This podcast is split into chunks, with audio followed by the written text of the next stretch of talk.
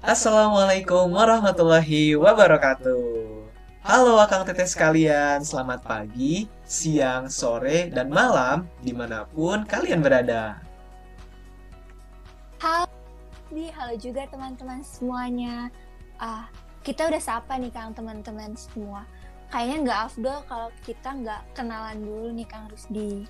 Bener banget nih Teh. Mulai dari aku ya kenalannya. Halo semua, nama aku Safira Puspa Ardelia dari FTIP 2020. Sekarang giliran Akang nih. Terima kasih Teh Rara. Halo Kang Teh sekalian, namaku Rusdi Olia Kamil dari FTIP 2020. Halo Kang Rusdi, apa kabar Kang? Alhamdulillah baik nih Teh. Kalau Teh Rara sendiri gimana nih? Alhamdulillah aku juga baik kok Kang. Sekarang Kang Rusdi lagi sibuk apa nih Kang? Biasa Teh, maba lagi banyak explore dan juga banyak tugas-tugas gitu Teh. Jadi banyak yang harus digarap. Kalau Teh Rara gimana nih? Hmm, aku lagi berusaha adaptasi sih Kang sama dunia kampus, dunia perkuliahan yang baru banget buat aku. Soalnya beda gitu kan Kang. Uh, mahasiswa dengan siswa SMA tuh beda gitu Kang. Ah iya bener banget ini Teh. Um, kita di sini mau ngapain sih Kang? Jadi Teh, hari ini itu kan tanggal 20 November. Ada yang spesial loh Teh. Tahu gak Teh? Wah, ada apa tuh Kang? Setahu aku sih bukan hari ulang tahun Kang Rusdi. Iya bener, kalau hari ini itu bukan hari ulang tahunku. Tapi hari ini itu kita sedang memperingati Hari Anak Dunia. Hari Anak Dunia, ya ampun aku sampai lupa loh Kang. Oh iya nih Teh. Jadi hari ini itu kita ke akan sharing-sharing seputar anak dan juga kita akan kehadiran dari pemateri yang berkompeten di bidangnya nih Teh. Siapa tuh Kang kalau boleh tahu? Jadi kita ini akan kehadiran yaitu Teh Ajeng, yaitu founder Sekoci Teh. Skoci, Skoci itu apa sih Kang? Sekoci loh Teh, sekolah kolong jembatan Cikini. Oh, sekolah yang nampung anak jalanan itu ya Kang. Namanya sekarang udah ganti Kang. Jadi Sekolah Cinta Anak Indonesia. Walah ternyata udah ganti ya namanya. Tapi masih dedikasinya tetap sama loh teh. Iya Kang, tetap sama kok. Cuma namanya aja yang sedikit berubah. Yap, betul banget ya teh. Sebelumnya nah. kita perkenalin perkenalin dulu nih teh profil dari Teh Ajeng. Gimana Teh? Boleh banget tuh Kang, aku bacain dikit ya profil tentang Teh Ajeng. Jadi, Teh Ajeng merupakan lulusan sastra Inggris Fakultas Ilmu Budaya Universitas Pajajaran, Kang. Walah, ternyata alumnus kita nih Teh, senior kita. Iya, jadi Teh Ajeng itu alumnus kampus tercinta kita. Wah, nggak usah lama-lama Kang, mending kita sapa aja langsung Teh Ajengnya. Boleh nih Teh. Halo Teh Ajeng. Halo Teh Ajeng. Halo, Assalamualaikum. Uh, Rusdi dan Puspa ya? Iya. Uh, salam satu empat ya. Salam satu empat Teh. Uh, satu empat. Aku tadi udah baru aja kayak pengen, oh, kok masih sekolah kolong cik ini? Oh, Puspa tadi nambahin udah bilang udah ganti sekolah cinta anak Indonesia. Oke, terima kasih penjelasannya. Gimana iya, gimana? Teh Ajeng apa kabar nih Teh? Alhamdulillah baik. Teman-teman yang masih belajar online nih yang apa kabar nih? Masih baik secara fisik, mental? Semuanya ya. Waduh Teh, Alhamdulillah masih baik Teh, masih kuat. Masih kuat, masih kuat. Alhamdulillah. Kita masih menantikan Desember Teh. menantikan ya ada perubahan nanti gitu. Iya teh. Iya gimana Puspa uh, Rusdi? Oh iya teh sebelumnya Teteh sekarang lagi sibuk apa nih teh? Aku kebetulan sekarang di rumah aja sih sebenarnya uh, karena emang sekarang jadi stay at home mom jadi banyak uh, hal-hal uh, yang aku lakuin di rumah jadi aku resign dari kerjaanku aku fokus di Sakoci aku uh, uh, part time juga di uh, uh, di training and development sama uh, juga uh, ngefasilitator di uh, sadari ibu itu juga uh, mental health sih buat uh, perempuan gitu.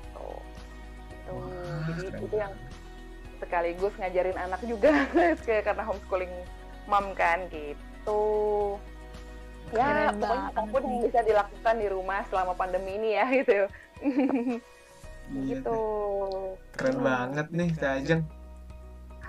aku belajar lah dari kalian ini juga pertama kali kan eh, eh, apa banyak banget akhirnya kita bisa menggunakan media tools belajar dari jarak jauh ya kayak gitu yang akhirnya kita jadi blended learning nggak sih Puspa? Rusdi ngerasa gitu nggak sih? Kayak pasti nanti ketika masuk eh, perkuliahan eh, udah nggak lagi sama lagi nih gitu. Ya nggak sih? Kalian ngerasa gitu nggak? Akan kayak oh iya ya mungkin nanti akan ada mix oh iya bisa dari online walaupun udah bisa offline ya. Itu yang dinamakan jadi blended learning iya nggak? Bener nggak? Iya Teh bener, kerasa banget nih. gitu gimana kita ngobrol-ngobrol apa nih Puspa Rusdi tentang em, hari anak ya tadi aku dengar ya Ya. Iya teh. Betul sekali Teh. Hmm, Tapi sebelum ngebahas jauh tentang hari anak nih teh, aku mau tahu dong teh uh, alasan teteh pertama kali pas ngebuat skoci. hmm, alasan pertama kali bos koci yang eh, pasti orang pasti akan bertanya ya semuanya gitu Iya nih Teh. aduh kalau diceritakan sebenarnya eh, halnya sangat-sangat simpel sih. Pada dasarnya memang eh, waktu itu eh, aku em, apa ya em, concern lah gitu sama anak-anak gitu. Jadi memang dulu aku pengen banget jadi eh, di dunia pendidikan. Kan belum masanya lah ya saat itu. Terus terima di eh, apa eh, Indonesia mengajar sempat gitu. Terus sampai ada yang bilang kayak ngapain jauh-jauh kalau mau berbuat baik? Gitu ya kasarannya gitu gitu. Kayak kamu bisa lihat kanan kiri kamu gitu. Eh, kamu bisa em, eh, apa observe di sekitaran kamu mungkin ada yang lagi butuh gitu kan. Dan saat itu memang eh, ada salah satu kerabat lah ya yang cerita kalau dia itu dapat perlakuan kasar dari seorang anak gitu di daerah Jakarta. Aduh dan kerabat mamaku itu tuh tinggalnya memang bukan di Jakarta dia di Bandung gitu. Jadi yang ya kita tahu lah ya gimana sih mungkin ya mungkin yang padahal kalau kita masuk kita ke grassroots di Bandung juga banyak juga anak-anak jalanan seperti itu gitu. Cuma eh, si tante tuh tuh bingung kayak ya ampun eh, nanya jalan di Jogja kasar banget sama anak apa eh, Jakarta terutama anak street children gitu gitu. Terus pas jalan emang jawab apa? Ya pokoknya aku dikata tante dikata dikata-katain lah gitu kasar oke aku kayak mikir wah ini tuh mungkin bukan yang salah bukan anaknya gitu. Eh, tapi pasti mungkin lingkungannya gitu. Jadi kita nggak bisa menyalahkan si anaknya gitu.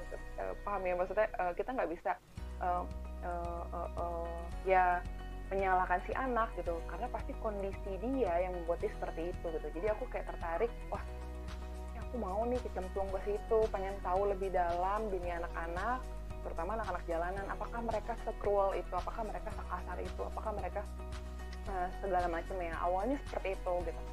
Ya udah jadi aku mencoba eh, cari tempat gitu ya. Oh iya ya mungkin bisa di di, di samping kerjaan kantoranku saat itu aku masih kantoran eh, Senin sampai Jumat mungkin aku minggunya bisa cari kegiatan ini gitu kan. Terus oh, ya udah aku cari tahu lingkungan yang kira-kira pas yang aku mau datengin maksudnya tempat yang pas gitu kan di daerah Jakarta eh, ke PAUD dan lain-lain. Tapi akhirnya aku ketemu di eh, kolong jembatan satu di sini itu gitu. Jadi itu mungkin kalau teman-teman tahu dulu tuh ada namanya manusia gerobak. Eh, jadi banyak yang tinggal di kolong di sini tinggal di situ dan tinggal di dalam gerobak jadi dibilangnya manusia gerobak. Ya aku datang ke sana 31 Mei 2015 awalnya bener-bener pengen fun aja sama anak-anak itu gitu. Karena aku tahu pasti sebenarnya mereka tuh butuh kasih sayang gitu disentuh kayak gitu. Jadi aku sana aku eh, bilang ingin ngajarin anak-anak belajar dan lain-lain gitu kan. Ya kita tahu lah ya banyak eh, orang yang kadang mikirnya gini oh datang pasti bawa sesuatu mungkin nanti akan ngasih uang atau makanan. Nah aku tuh nggak bawa itu gitu yang aku datang aku cuma punya niat baik mau belajar sama tidak disambut baik awalnya gitu ya Puspa Rusdi. Jadi em, aku bilang aku boleh nggak bu? Aku ngajar anak-anak di sini. Aku sampai bilang aku tuh masih kuliah karena aku takut mereka punya ekspektasi aku bisa ngasih sesuatu yang lebih gitu eh, secara materi gitu. Nah, terus eh, hmm, boleh deh kak. Coba lihat minggu depan aja. Dan mau nggak anaknya eh, belajar katanya gitu. Oh oke okay, gitu kan. Nah aku observe di situ tuh anak itu jualan tisu ngamen pemulung dan lain-lain lah ya gitu. Jadi minggu depannya aku datang lagi di situ dan ternyata ya nggak segampang itu. Mereka tidak mau belajar gitu malah pada jualan gitu kan. Memang itu sih awal-awal oke okay, memang mereka tidak mendapatkan akses pendidikan yang sama gitu. Jadi uh, ya awal mulanya aku pengen uh, memberikan wadah gitu ya buat anak-anak marginal. Terus uh, memberikan akses pendidikan juga kepada mereka. Itu sih awal mulanya uh, alasan pertamanya ya gitu. Keren gitu. banget Tajeng cuma uh, sebenarnya Tajeng dapat masalah kecil terus Tajeng dapat berpikir buat ke depannya dan ngelakuin hal sebesar ini. Keren sih Teh ya amin ya gitu kan. Walaupun pasti banyak juga kok hal orang yang melakukan hal yang sama ya kayak aku. Cuma uh, senangnya sih udah banyak orang yang turun tangan sih untuk untuk uh, berpartisipasi ke anak-anak marginal gitu. Gitu Puspa Rusti ah keren banget nih teh. Uh, oh iya teh. Berdasarkan informasi PISA 2018 ranking kualitas pendidikan anak di Indonesia itu termasuk 10 besar terbawah nih teh mulai Betul. dari segi matematika, sains, dan literasi. Nah, apakah realitanya seperti itu teh saat terjun langsung di lapangan? Ber, uh... Iya, banget, banget. Kalau kata uh, salah satu tokoh pendidikan yang sangat saya kagumi di Indonesia itu uh, ya selain Ki Hajar Dewantara ya Ibu Najila Shihab gitu jadi dia bilang ini tuh udah gawat darurat nih gawat darurat pendidikan gitu karena uh, karena ini kan sempat disampaikan ya sama Mas Menteri juga ya tentang skor PISA gitu kan uh, gimana kita ada di 10 terbawah baik literasi uh, apa matematika gitu kan. Jadi itu yang akhirnya kemarin ada program Merdeka Belajar gitu ya kalau teman-teman tahu uh, dari Kemdikbud gitu kan. Terus ya tapi kenyataannya sih memang ketika aku terjun langsung di Skoci memang uh, tidak rata gitu. Maksudnya uh, pendidikan Indonesia itu memang tidak tidak tidak rata gitu kan. Padahal nih mereka tuh dilindungi sama undang-undang gitu kan. Mungkin kalau teman-teman tahu kan kita uh, pernah baca ya pasti undang-undang uh, 45 yang menyebutkan um, pasal 31 UUD 45 yang menyebutkan kalau setiap warga negara berhak mendapatkan pendidikan gitu kan. Setiap warga negara yeah. wajib mengikuti pendidikan terus anak yang uh, mendapatkan hak pendidikan perlindungan anak tapi kenyataannya memang uh, terus pemerintah wajib membiayainya tapi kenyataannya tuh uh, tidak semua anak mendapatkan hak yang sama gitu. Jadi uh, ini yang menjadi apa ya? Uh, menjadi uh, isu yang harusnya kita bisa bicarain bareng-bareng gitu. Karena nggak mungkin menurutku juga karena aku yakin ini bukan tugas hanya tugas pemerintah tapi tugas sampai ke bawah-bawahnya gitu. Sebuah sama semua komponen-komponen uh, ekosistem pendidikan itu semua harus kerjasama sih untuk untuk menanggulangi ini karena hampir 90 juta anak Indonesia nggak mungkin kita bisa uh, menyelesaikan masalah ini secepat mungkin gitu kan. Ya, bahkan Mas Menteri sendiri bilang mungkin saya juga nggak akan bisa nyelesain PR pendidikan yang dari dulu gitu. Mungkin saya cuma kasih tombaknya doang tapi yang lainnya itu perlu kolaborasi gitu sih. Itu yang uh, aku lihat itu karena sangat-sangat berbeda ya Puspa dan uh, Rusdi gitu. Kayak di seluruh Indonesia itu pasti banyak banget dari geografisnya, dari lingkungannya, kondisi anak. Itu tuh bahkan harus apa harus di adjust sama hal-hal itu gitu pendidikan yang diberikan ke mereka gitu. itu sih itu yang itu yang menjadi concernku juga. Wah ternyata kalau misalnya kita langsung terjun ke lapangan realita itu bisa terlihat dengan jelas banget nih teh. Dengan jelas banget gitu. Itu sih sebenarnya um, ya teman-teman kampus sendiri juga pasti bisa ikut kontribusi kok gitu kan. Dulu aku di unpad itu pernah ada unpad mengajar. Aku nggak tahu masih ada apa enggak ya. Uh, jadi itu dulu di sekitaran Jatinangor situ lah ya gitu. Mungkin teman-teman bisa lihat gitu kan. Uh, dari sana kalau atau nanti KKN biasanya itu karena kebetulan aku sastra jadi ya nggak begitu banyak bidang yang bisa uh, kita apa uh, jamah yang waktu itu di kakak itu aku banyak waktu itu ngajar sih. Jadi bener-bener aku melihat itu gitu. Kang Rusdi kita juga harus coba nih Kang ngajar. Bener banget nih teh. Sedikit miris ya teh kalau tentang pendidikan anak di Indonesia. banget, banget, bukan banget, sedikit ya bahkan banget banget itu udah gawat darurat gitu Iya. ibaratnya. Jadi Kak, kita dari dari laporan PISA yang tadi udah sampaikan aja kan udah kelihatan ya gimana gawat daruratnya nih gitu. Eh, jadi itu yang kita nggak bisa nyalahin siapa-siapa tapi ya udah kita harus terjun langsung gitu. Maksudnya hmm, Kak, kita harus turun tangan. Karena kita, saya yakin banget pendidikan itu kan tugas bareng-bareng ya. Jadi pendidikan Iya, itu iya. tugas aku pendidikan itu tugas kamu tentunya tugas kita semuanya itu tanggung jawab bersama gitu. Jadi itu yang eh, harus bisa kita eh, gotong royong gitu sih. Kalau aku tanya eh, pendapat teteh tentang pendidikan anak di Indonesia jawabannya cuma satu ya teh. Miris. Miris. Miris Bener banget, Teh. bener-bener karena gini em, ya di Skoci pun kan kita ada rapot ya. Aku memang bukan sekolah formal ya di Skoci ini kan sekolah mingguan gitu kan. Jadi beberapa anak ada yang kita sekolah eh, ada yang kita biayain sekolah lanjutin. Ada juga yang memang tidak melanjutkan sekolah gitu kan yang pertama waktu putus kita eh, memberikan program beasiswa juga gitu karena eh, ya kenyataannya kan itu kan harus kumpulin rapot ketika kita ya pas aku kumpulin rapot itu banyak banget misalnya kayak ah ini kayak copy paste gitu. Kayak di narasi eh, penjelasan anak itu kayak copy paste semua. Paham ya maksudnya? Kayak wah ini yang aku sedih itu jangan sampai eh, ya pendidikan itu juga harus berkualitas gitu ya. Eh, pendidikan harus berkualitas harus bisa melihat kompetensi anak gitu apa perkembangan anak yang benar-benar concern sama pendidikan anak bukan hanya untuk ngurusin birokrasi birokrasi birokrasi gitu kayak ngurusin administrasi dan lain-lain gitu. Eh, itu yang itu yang itu yang kita mesti eh, kritisi itu sih gitu kalau kataku paham banget nih teh. Kalau mau murid berkualitas berarti gurunya juga harus berkualitas ya teh? Betul pendidikannya eh, pendidikan juga harus berkualitas. Jadi bisa mencapai kompetensi anak gitu. Paham sama konteks belajar bukan hanya patuh sama apa eh, administrasi yang tadi aku bilang gitu kan. Jadi udah ribet duluan gitu kan. Jadi yang mana kita harusnya anak itu jadi subjek pendidikan gitu ya eh, itu ter malah jadi bias gitu. Gitu sih Wah, emang realita ini menyakitkan juga ternyata ya. Itu yang menyakitkan ya.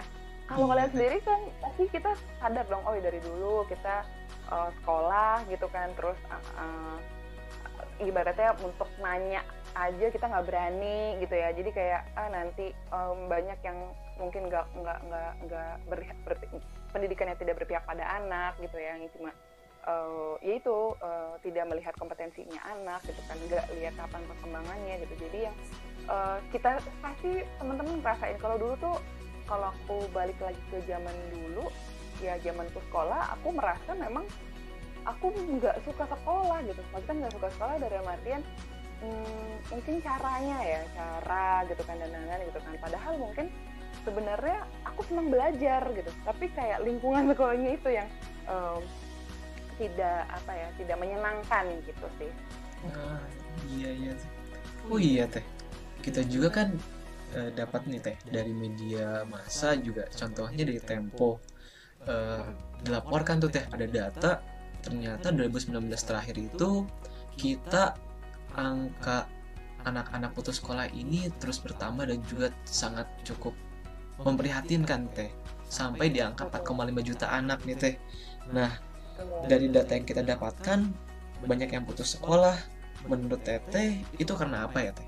Boleh dong Teh di sharing nih. Menurut pandangan Teteh gimana? oke. Iya boleh nih teh itu benar kalau nggak salah tuh kayaknya eh, data 2019 ya dari TNP 2K ya eh, tim nasional percepatan penanggulangan kemiskinan. Kalau anak putus sekolah di 34 provinsi Indonesia itu sekitaran pas setengah 4,5 jutaan anak yang putus sekolah. Itu beragam ya mau dari ada dari SD SMP SMA gitu. Eh, eh, jadi kan gini dalam UUD 45 tuh di alinea keempat disebutin nih kalau tujuan dibentuknya negara RI adalah mencerdaskan kehidupan bangsa ya. Jadi di mana pendidikan kata tuh jadi perantara nih perantara utama untuk semua tujuan tersebut tapi banyak faktor juga nih kenapa sih anak-anak bisa putus sekolah gitu. Padahal itu semua tuh sudah ada di undang-undang dan lain-lain ya gitu. Tapi kita kita lihat ada banyak sekali faktor. Mulai dari keadaan ekonomi yang nggak memadai faktor internal masing-masing anak. Misalnya dia males mau bantu orang tuanya. Karena itu yang aku rasakan juga ya di Skoci juga yang banyak yang putus sekolah ya karena dia pengen oh udahlah jualan aja gitu. Kalau urusan perut aku nggak bisa kadang nggak bisa apa ya kayak nggak bisa hmm, berkomentar ya gitu. Maksudnya karena sedih gitu loh uh, kadang kayak beberapa kali kita nggak belajar karena oh hujan terus anak-anaknya malah uh, anak-anaknya mau jadi ojek payung gitu kan. Ya itu kan mereka butuh gitu ya terus uh, dan lain-lain gitu. Jadi ekonomi terus anaknya yang mungkin males atau uh, pengen bantu orang tua bekerja gitu kan. Terus uh, atau dia malah minder atau mungkin ada yang melanjutkan ke sekolah non formal gitu kan. Kalau dia putus sekolah formal dia non formal kayak ke pondok atau malah dia minder mungkin ngerasa sakit cacat gitu dan lain-lain gitu ya. Terus lingkungan faktor lingkungan budayanya kehidupannya terus faktor orang tua yang mungkin kurang perhatian atau background keluarganya gitu kan. Terus nah lembaga pendidikan sendiri gitu. Jadi kayak pengajar fasilitas akses menuju tempat kegiatan gitu kan biayanya itu tuh uh, sangat berpengaruh gitu kan. Jadi akibatnya anak juga bisa mengalami putus sekolah itu gitu kan. Uh, angkanya bisa tinggi bahkan akhirnya makin no wonder kita juga banyak pengangguran ya gitu kan karena rendahnya kualitas SDM ini gitu. Terus uh, ini juga sih yang bikin jadi nambah kenakalan kejahatan yang mikirnya oh iya ini karena banyak uh, uh, faktor uh, apa uh, lemahnya kualitas SDM kita gitu. Jadi menghilangkan anak hak anak juga nih untuk dapetin pendidikan yang lebih layak lah ya gitu kan. Jadi faktor-faktor itu tadi banyak banget gitu kan. Uh, jadi ekonomi uh, lingkungan orang tua lembaga pendidikannya uh, apa uh, faktor internal masing-masing. Terus kalau teman-teman nge kita tuh kan dari Sabang sampai Merauke tuh wow banget gitu ya. Bahkan ada yang nggak bisa diakses sama mobil gitu kan atau apa gitu kan. Mungkin kalau pernah lihat ada anak-anak yang dari pelosok dia kalau ke sekolah mesti jalan kaki. Tahu kan ya mesti kayak ber, berkilo-kilo gitu ya jadi tuh mungkin banyak hal-hal lain oh dia putus sekolah bisa karena transportasinya tidak ada atau sarana prasarana yang dari tidak ada gitu. Jadi itu juga dia putus. Tapi kalau kita di, di Jakarta sendiri atau di ibu kota sendiri atau kota-kota besar yang banyak juga anak putus sekolah itu itu faktor ekonomi dan lain-lain gitu. itu sih yang menjadi uh, uh, apa alasan anak-anak bisa putus sekolah. Padahal itu adalah hak anak ya untuk dapat pendidikan. Tapi aku mau garis bawain juga nih gitu karena um, betul gitu kan ini tugas pemerintah karena itu sudah sudah ada di dalam uh,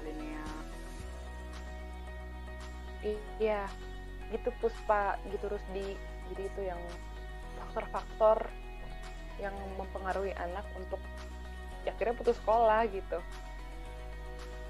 iya nih teh jadi kalau misalnya kita nyimpulin juga ternyata faktor-faktor ini itu gak hanya satu atau dua ya teh. Ternyata cukup kompleks juga dan juga banyak juga nih faktornya.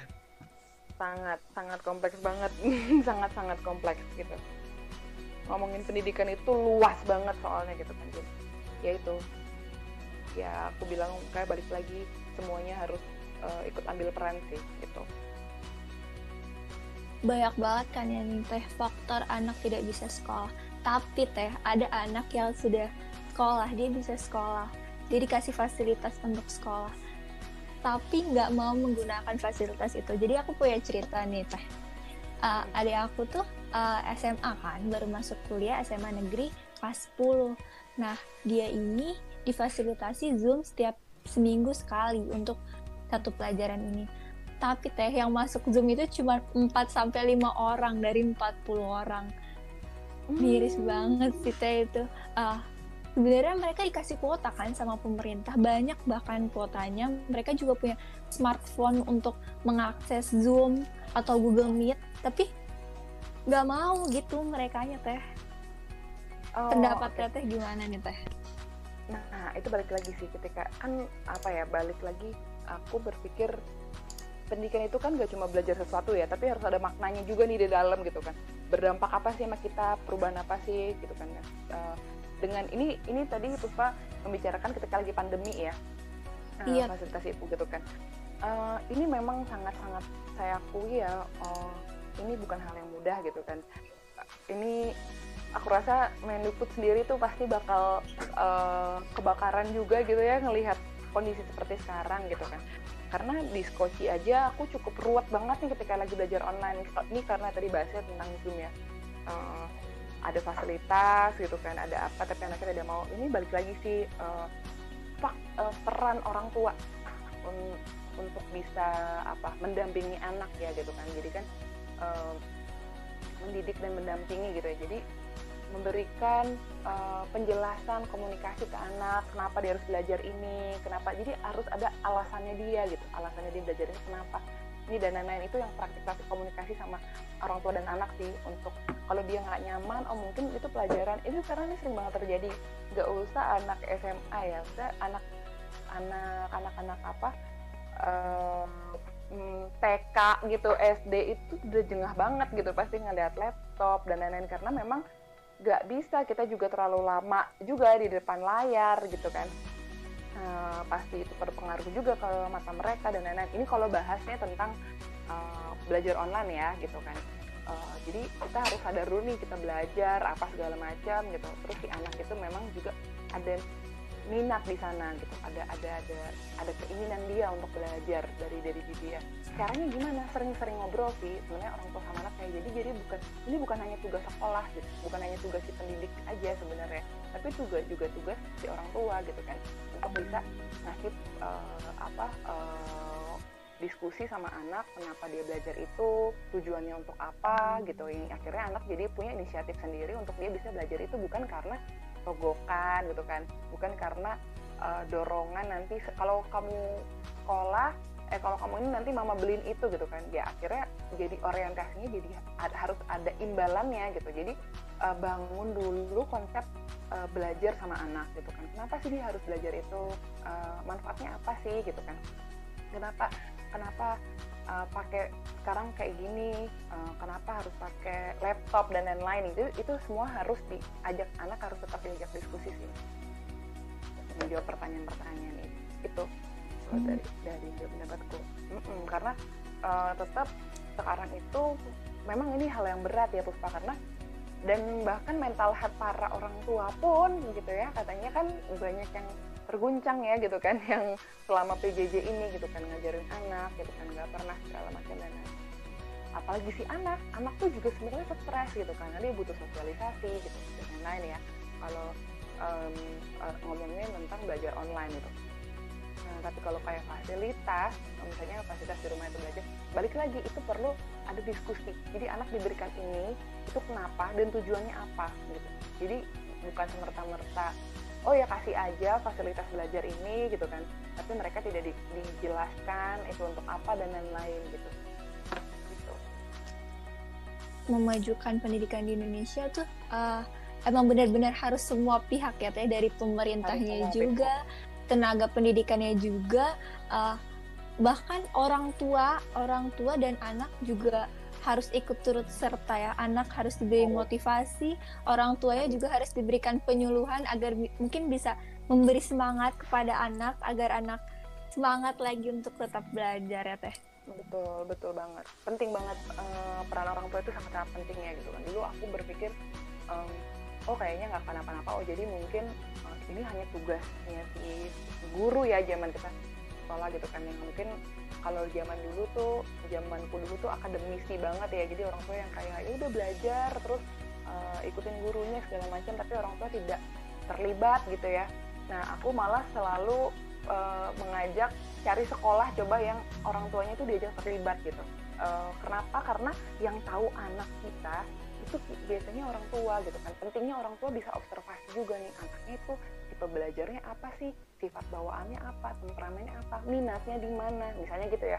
Kayak uh, kayak misalnya jadi anak ketika banyak kan akhirnya anak tuh nggak tahu mau ngambil jurusan apa misalnya gitu. Aku tahu Puspa sama Rusti uh, ini pilihan kalian sendiri kah? Atau uh, ngambil SPP atau disuruh orang tua?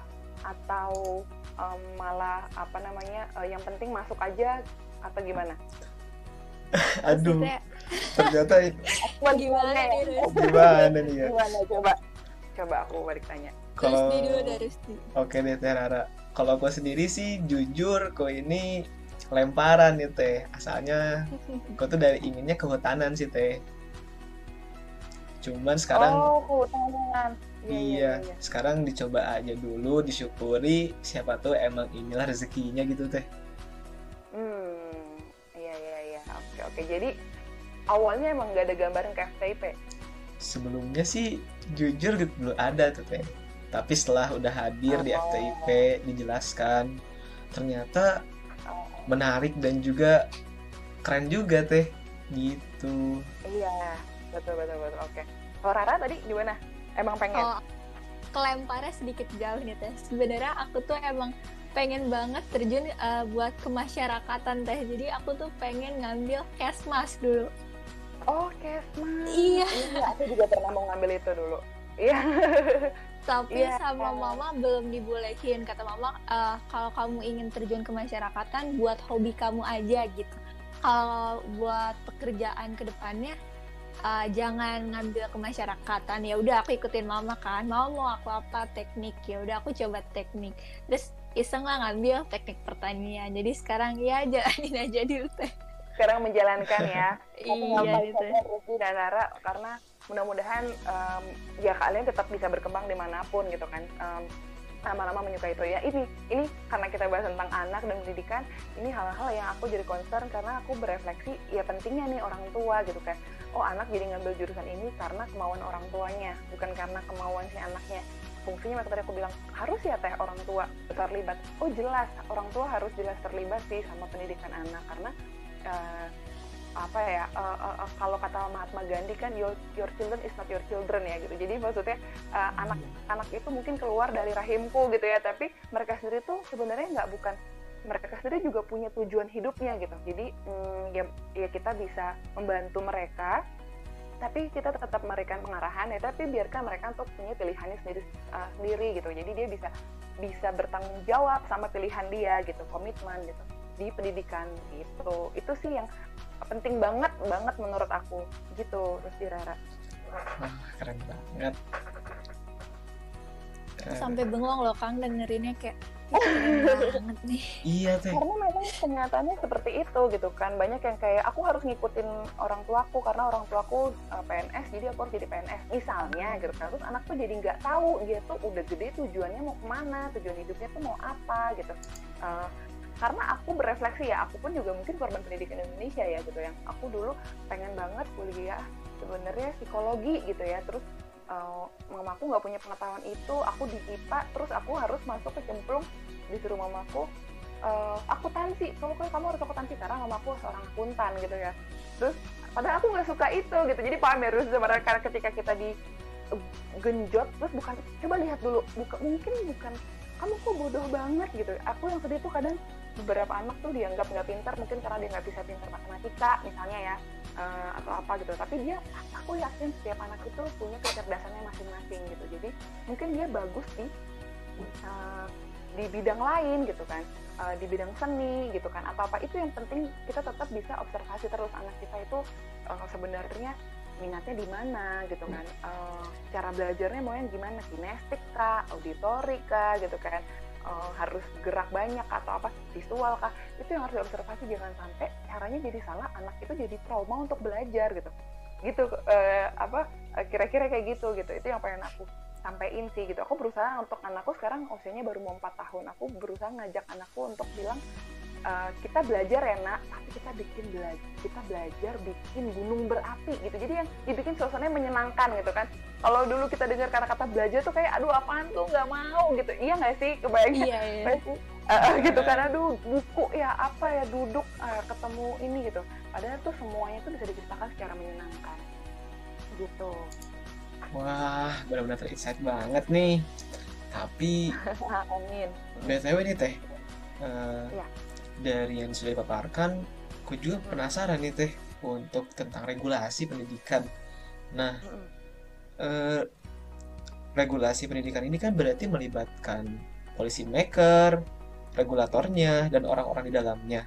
Nah, menurut Teteh sendiri, regulasi yang diberikan oleh pemerintah apakah sudah tepat dari segi sasaran dan fasilitas? Mungkin Teh, eh, Teh Ajeng bisa nih ngasih sharingnya kepada kita. Oke, eh, nah hmm, tentang regulasi pendidikan sendiri ya gitu kan. Ini hal yang kompleks sih. Balik lagi terus ini hal yang kompleks gitu kan. Eh, kalau dilihat ya, kita bisa ingat-ingat dulu nih eh, karena eh, regulasi pendidikan itu tetap harus lihat sejarahnya gitu kan.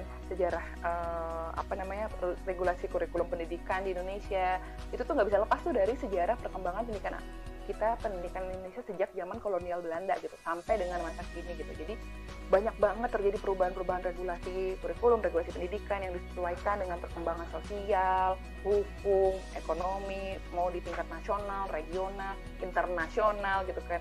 Khususnya di kawasan ASEAN ya Indonesia kan salah satu negara ASEAN jadi regulasi kurikulum itu tuh disusun secara berjenjang gitu ya jadi uh, ya semuanya tuh melakukan banyak perubahan gitu.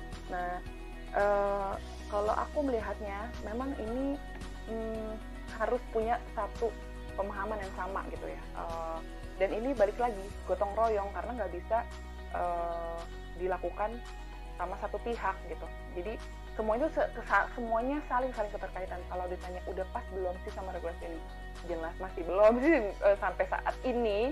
Itu karena masih kalau sampai kita melihat angka kalau kita masih melihat angka putusnya sekolah anak itu masih tinggi berarti ini belum berjalan baik itu patokan. Jadi dan Sabang-Sabang Merauke itu sangat-sangat banyak anak-anak uh, Indonesia yang masih banyak belum mendapatkan hak pendidikan dia gitu kan. Itu yang uh, masih jadi PR bareng. Wah ternyata mungkin pemerintah ini sudah melakukan hal yang terbaik ya teh. Cuman betul, ya betul. seperti yang kita tahu realita di lapangan mungkin eksekusinya juga masih kurang. Juga tadi juga yeah. kan iya. teh Ajeng juga sudah menyampaikan kalau misalnya pendidikan ini kompleks jadi tidak hanya pemerintah saja sebenarnya bertanggung jawab gitu ya teh betul betul jadi kayak pelaksanaan regulasi pendidikan nasional itu perlu banget peraturan pemerintah atau peraturan lainnya yang ada di bawahnya dia nih secara konstitusional gitu kan jadi dalam tata kelola penyelenggara pendidikan berbentuk hukum nah itu tuh pemerintah harus menggali rasa keadilan masyarakat juga tuh uh, uh, yang udah ada di UU kita juga jadi ya semuanya ikut ambil peran gitu itu hmm. sih di seluruh komponen ini gitu iya nih eh, kita udah banyak cerita tentang pendidikan di Indonesia. Kalau Teteh punya saran dan harapan nggak Teh buat pendidikan di Indonesia buat ke depannya Teh? Uh, kayak tadi udah banyak banget yang aku sampaikan ya. Jadi balik lagi uh, kita harus sadar dulu nih gitu kan pendidikan itu gak cuma belajar suatu bidang tapi harus ada maknanya gitu kan berdampak sama perubahan kita bisa bergerak ke arah yang lebih baik gitu. Jadi pendidikan itu sangat-sangat luas.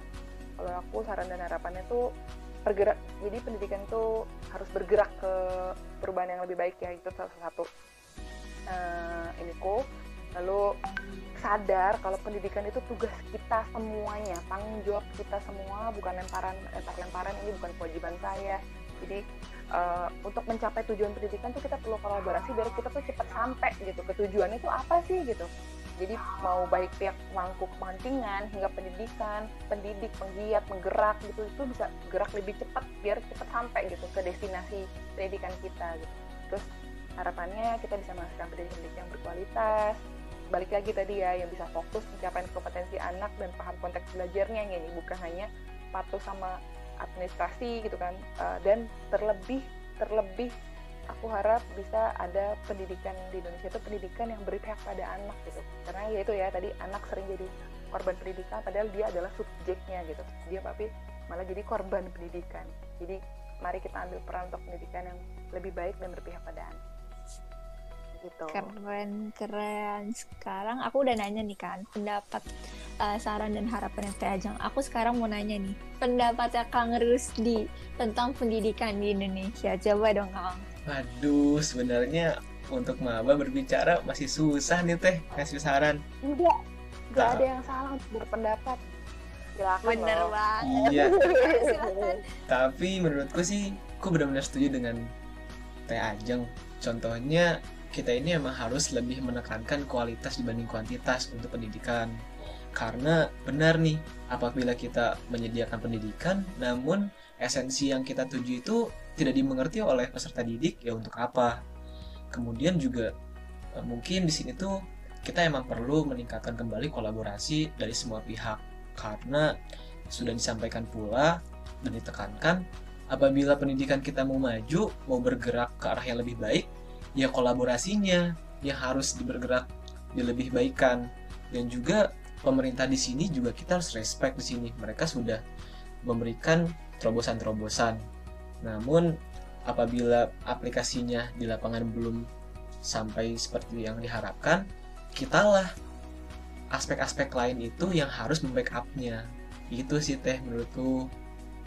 Wah, keren banget. Bisa akhirnya nyampe ya tadi yang udah disampaikan dan Rusdi uh, uh, apa uh, sepakat gitu dengan yang tadi udah dibilang ya maksudnya akhirnya ada pemahaman lah tentang kalau pendidikan itu memang tugas bareng-bareng. Terima kasih loh Rusdi. Iya teh, aku yang terima kasih. bener banget nih teh. Karena aku juga Nggak banyak bisa belajar ngasih dari pendapat kalian. lagi nih teh aku udah nggak bisa ngasih pendapat lagi nih teh karena udah lengkap banget nih dari Rusti dari teh Ajeng juga udah lengkap banget dan aku setuju banget. Kalau dari Rara, dari Rara sendiri, tapi apa mungkin uh, yang Rara rasain di pendidikan sekarang bagi mahasiswa baru? pendidikan sekarang sih kalau aku bilang ya masih kurang gitu sih teh. Aku setuju banget masih kurang teh. Ah pertama dari sistem pemerintahannya juga mungkin ah, pemerintah sudah menyiapkan sistem yang pas buat kita tapi pas di realitanya tuh kurang. Mungkin karena ma- ah, kita sebagai sebagai mahasiswa atau siswanya yang nggak nggak apa ya hmm, nggak mau untuk belajar atau mungkin dukungan orang tua seperti yang tadi teteh bilang itu juga sangat berpengaruh sih. Kayak lingkungannya teh mungkin dari segi lingkungan yang belum mau. Mungkin rakyat Indonesia belum mau buat ningkatin pendidikan ya teh. Ya, oke. Jadi kesadaran dari masyarakat sendiri ya untuk Iya, Teh. eh, pendidikan sendiri gitu. Iya, iya betul sih. Apa yang tadi disampaikan. Aku mau bilang makasih banyak nih buat Teh Ajeng karena udah sharing sharing ke kita. Ih keren banget deh Teh. Aku jadi aku jadi kayak aduh aku pengen deh jadi kayak Teh Ajeng bisa terjun langsung ke lapangan ngebantu pendidikan di Indonesia kayak gitu Wah, Bisa bener pasti banget Rara nih, Teh. bisa, pasti bisa. Pasti banyak banget eh, tempat yang perlu makanya aku bilang kalau ada orang mau ikut join misalnya yang untuk diskusi atau apa gitu kan. Eh, rumahnya di mana di Bandung gitu ya atau apa gitu aku mikir atau di mau Jawa Tengah atau apa ya bikin aja di sana gitu. Inisiasi kalian tuh leader calon calon leader gitu calon inisiator inisiator gitu. Jadi eh, nggak usah nunggu apa pun gerak aja gitu. Eh, terjun aja langsung ke sana gitu.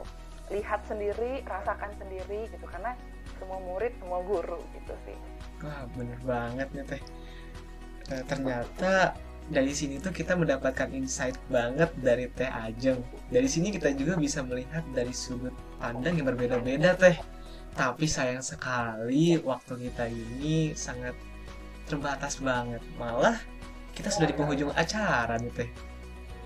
iya nih nggak kerasa kak ya ampun, makasih banyak ya eh, Rara Rusdi eh, sudah mengajak aku kolaborasi ini tuh salah bentuk salah satu bentuk kolaborasi kita salah satu bentuk kolaborasi FTIP mendukung pendidikan anak-anak marginal juga gitu jadi aku berterima kasih eh, sudah ikut dilibatkan dalam aksi ini sama Teh Ajeng Sama-sama Mbak. Terima kasih Ajeng. banyak ya. Sampai ketemu lagi. Jangan lupa untuk ingat terus kita harus bisa ngasih lima prinsip dasar ke anak-anak kita. Mutu merasa dicintai, dipahami, dihargai, bernilai dan aman gitu. Eh, mudah-mudahan eh, apa yang tadi disampaikan bisa bermanfaat ya. Dan aku bisa belajar banyak. amin. Amin. semoga bermanfaat ya semuanya. Jadi Teh, gimana tuh Teh? nah karena udah di penghujung acara nih Kang kita mau ngucapin apa dulu nih Kang Jadi kita mau menekankan kembali selamat Hari Anak Dunia. Saya Safira Puspardelia pamit undur di pamit undur diri. Saya Rusdi oleh kami pamit undur diri. Bye bye. Bye bye, sampai jumpa lagi semuanya. Eits, sebelum kita tutup, aku mau ngasih tau sesuatu nih. Untuk merayakan Hari Anak Sedunia, kita dari Soskem dan Kasrat lagi ngadain open donasi dari tanggal 19 sampai tanggal 30 November. Nantinya, uang donasi yang terkumpul akan kita salurkan ke Sekoci dan pastinya akan sangat membantu buat adik-adik di sana.